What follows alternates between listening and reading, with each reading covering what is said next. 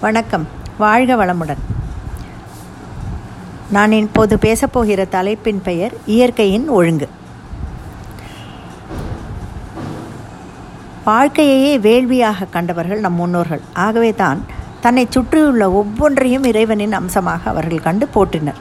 இந்த முன்னோர்களின் வழிவந்த பாரதியார் மனம் தெய்வம் சித்தம் தெய்வம் உயிர் தெய்வம் காடு மலை அருவி ஆறு கடல் நிலம் நீர் காற்று தீ வான் ஞாயிறு திங்கள் வானத்து சுடர்கள் எல்லாம் தெய்வங்கள் தெய்வங்கள் என பாடுகிறார். சங்ககால மக்கள் நீரின் தெய்வீகத்தையும் அதன் முக்கியத்துவத்தையும் உணர்ந்ததால் அவற்றை பல வழிகளில் சேமித்து உள்ளனர். திறம்பட மேலாண்மையும் செய்துள்ளனர். சாந்தி மந்திரத்தில்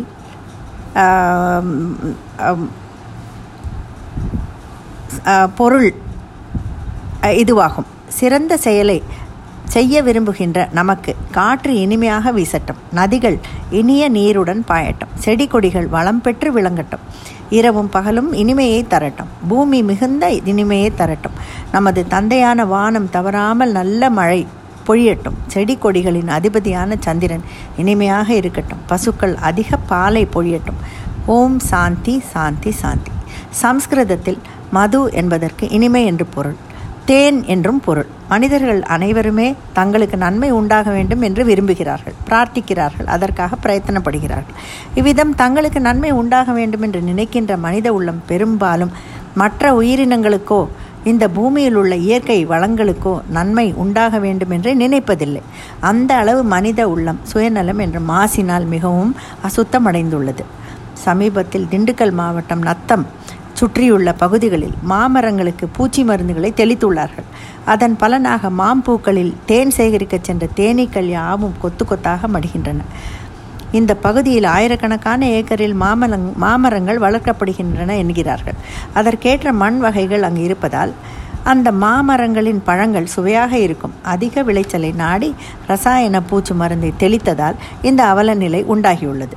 கடந்த ஐம்பது ஆண்டுகளுக்கு முன்பு வரை இயற்கை விவசாயமே மேற்கொள்ளப்பட்டு வந்தது.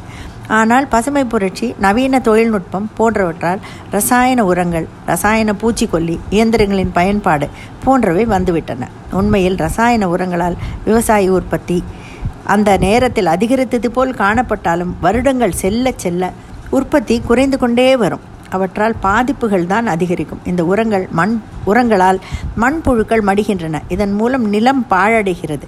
அதனால் மண்ணில் தேவையற்ற மாற்றங்கள் ஏற்பட்டு உற்பத்தி திறனும் பாதிப்படைகிறது. மேலும் இந்த வேதிப்பொருட்கள் மழைக்காலத்தில் மழை நீரில் அடித்துச் செல்லப்பட்டு நீர்நிலைகளில் கலப்பதால் அவையும் மாசடைகின்றன. அத்துடன் காற்றும் நாசமடைகிறது.